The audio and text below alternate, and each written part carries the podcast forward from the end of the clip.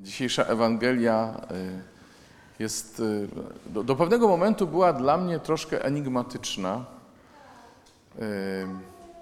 A właściwie wydawało mi się, że ją rozumiem.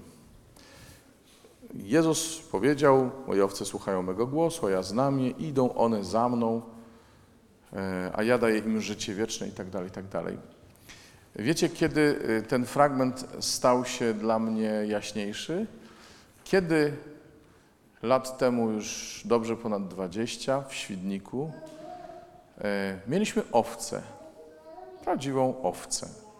Najpierw to było malutkie jagniątko. Jeden z braci postanowił zrobić prezent urodzinowy naszej Iwonie. No.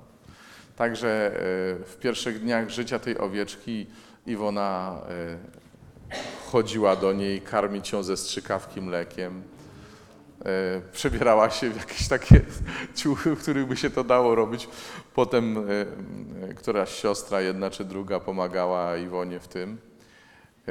No ale jedną z takich rzeczy, które zauważyliśmy, było to, że kiedy zabieraliśmy naszą owcę na spacer, nawet wam nie mówię, jaką gwiazdą była, bo najpierw ludzie mówią, o, jaki fajny piesek, zupełnie jak owieczka. Nie, to jest owieczka. No i słuchajcie, ta owieczka, na przykład jesteśmy gdzieś na spacerze, gdzieś tam na jakimś łonie natury czy czymś, no i tam gdzieś sobie usiedliśmy, owieczka koło nas, a my w pewnym momencie, no wiadomo, trzeba wstać i iść dalej i ruszamy się. I w momencie, kiedy ta owieczka była tam, się zorientowała, że myśmy już wstali i oddaliliśmy się o jakąś chwilę, zaczynała przeraźliwie beczeć.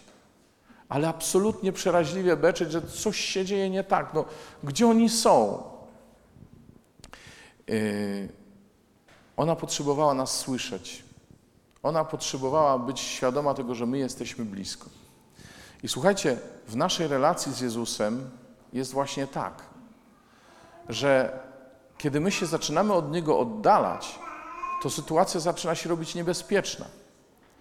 I my sami łatwo możemy stracić nasz życiowy azymut, kierunek, nie wiem, punkt odniesienia, nie? I ta nasza relacja z Jezusem ma być taka. Chcemy być jak najbliżej Ciebie. Zwłaszcza, że to jest ktoś, kto daje nam życie wieczne. Że jest to ktoś, kto też nas zna, wie, czego potrzebujemy i daje nam dokładnie to, co jest dla nas ważne, wartościowe, potrzebne. I to jest to od naszej strony, słuchajcie, my, w naszej relacji z Jezusem. I to jest nam niezbędne do tego, żeby też nasz dom modlitwy miał w ogóle sens i żebyśmy mieli co przekazać tym, którzy przychodzą do naszych domów modlitwy. No bo jeśli my takiej relacji z Jezusem im nie przekażemy, to psu na budę ten nasz dom modlitwy. To go nie potrzeba w ogóle. Bo jak patrzyliście, czy słuchaliście drugiego czytania i tego obrazu tych zastępów przyodzianych w białe szaty, wypłukane we krwi baranka, którzy przychodzą przed tron Boży, tych, których łzy zostały otarte, tych, którzy już na zawsze będą się cieszyć obecnością Boga, no to jest ta perspektywa, nie? My do tego zmierzamy i do tego prowadzimy innych. No ale w tym celu jest potrzebna taka prosta, spontaniczna relacja z Jezusem. I teraz. W naszym domu modlitwy może chodzić tylko o to. Tylko o te relacje, o nic innego. Jak patrzyliście na tą historię opowiedzianą w dzisiejszym pierwszym czytaniu, czyli w Dziejach, to widzieliście, że apostołowie też doskonale sobie z tego zdawali sprawę. Jeśli ktoś przyjął Jezusa, to dobrze, rozmawiali z Nim, głosili. Przyjął Jezusa w sensie nieformalnym, tak? Nie, że tam oddał życie Jezusowi, bo to by było tak jak w niektórych innych religiach, gdzie wystarczy powiedzieć, kto jest Bogiem, kto Jego prorokiem i tak dalej, i tak dalej. Nie. Tu chodziło o przyjęcie sercem, o takie podążanie i uczuciami, i myślą, i pragnieniem za Jezusem. No, tak jak ta owca, która musi być blisko pasterza, żeby się czuła bezpiecznie, bo ona mu zaufała. Jasne, ufność owcza jest ufnością instynktowną, a nasza jest świadoma, ale to mniej więcej skutek jest ten sam. To znaczy, że chcemy być blisko. I słuchajcie,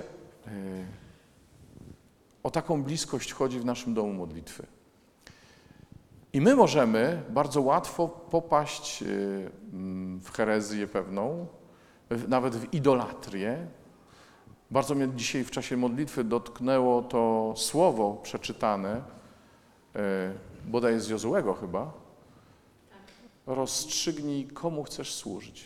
Zdecydujcie, komu chcecie służyć. Czy chcecie służyć Bogu, czy chcecie iść za tymi bożkami, których wyznawaliście jeszcze przed przejściem Jordanu, za rzeką.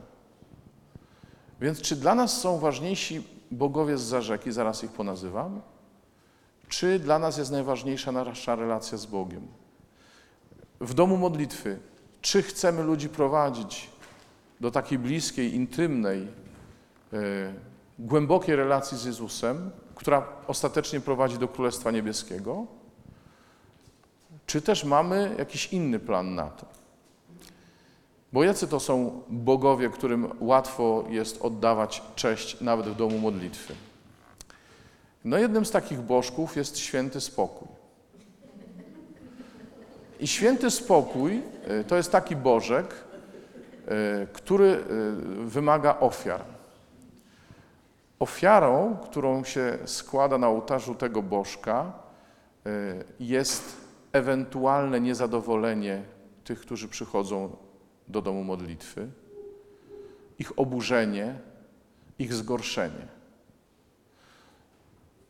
Ten święty spokój zapewniają nam na przykład osoby, które my sobie wyłapiemy z różnych nabożeństw i spotkań kościelnych, bo chętnie z nami rozmawiają o Panu Bogu, no i chętnie słuchają naszego świadectwa, więc cap, mamy kogoś w domu modlitwy.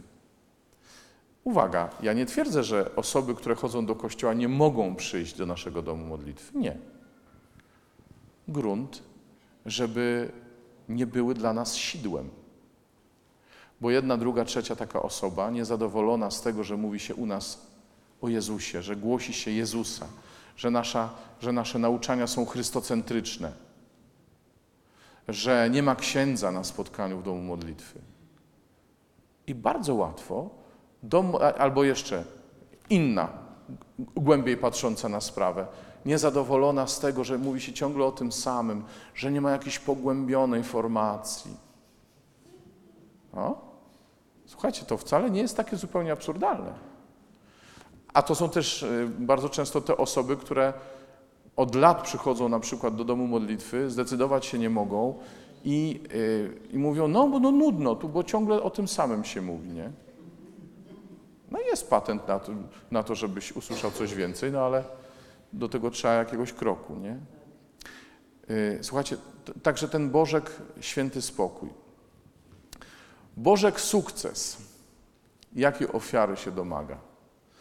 Żebyśmy zostawili wszystko to, co jest specyficzne dla domu modlitwy i zrobili tak, żeby było dużo ludzi. No, na przykład.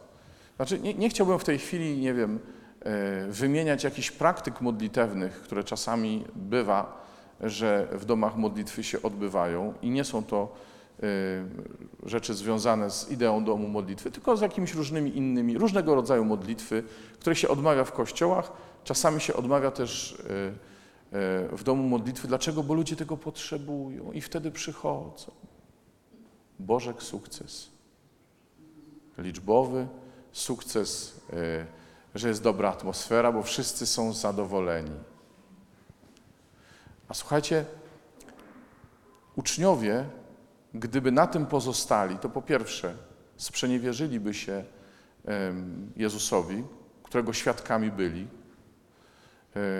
wróciliby do Starego Testamentu tak, jakby nie spotkali Jezusa i tak, jakby On nie umarł i nie zmartwychwstał. No, ale też po drugie, nie poszliby dalej. Nie poszliby do tych, którzy też potrzebują spotkać Jezusa. Naprawdę potrzebują spotkać Jezusa. Więc jak już słyszeliśmy dzisiaj, w domu modlitwy nie chodzi o nas, o nasz sukces, o nasz święty spokój. Tylko chodzi o realne, bliskie, intymne spotkanie z Jezusem. Takie, które prowadzi prosto do Królestwa Niebieskiego. Takie, które prowadzi do takiej więzi, że my sobie nie wyobrażamy, żeby być dalej. Albo ci, którzy przychodzą na spotkania naszych domów modlitwy, nie wyobrażają sobie, żeby się odwrócić, żeby zostać o krok dalej od Jezusa, bo ich życie wtedy stanie się pasmem lęku. Dobrze mnie zrozumiejcie. Nie chodzi o to, żeby teraz uzależnić ludzi, nie wiem, od jakiejś modlitwy, czy od tego, że jak on się nie pomodli w ciągu dnia, to coś mu się stanie w życiu. Nie. Ale żeby ich serca, a najpierw nasze, były tak związane z Jezusem, żeby nie chciały żyć bez Niego. Żeby nie chciały żyć bez Niego. Dlatego potrzeba takiego prostego przepowiadania Ewangelii, trochę tak jak dzisiaj tutaj mieliśmy, bez przekonywania, bez jakiejś wielkiej mądrości, po prostu Słowo Boże. Ja wielokrotnie to powtarzałem, ale powtórzę jeszcze raz, z mojego świadectwa tylko fragmencik. To, co sprawiło, że ja dzisiaj jestem w naszej wspólnocie, to było przepowiadanie w czasie kursów Filip. Nikt mi nie mówił, nie wymądrzał się, nie tłumaczył, dlaczego powinienem przyjąć Jezusa jako Pana i Zbawiciela. Tylko sformułowano propozycję. Sformułowano ją żywo, autentycznie, szczerze. Także ja wiedziałem, że ja chcę na tę propozycję odpowiedzieć. I to jest ta kerygmatyczność słynna.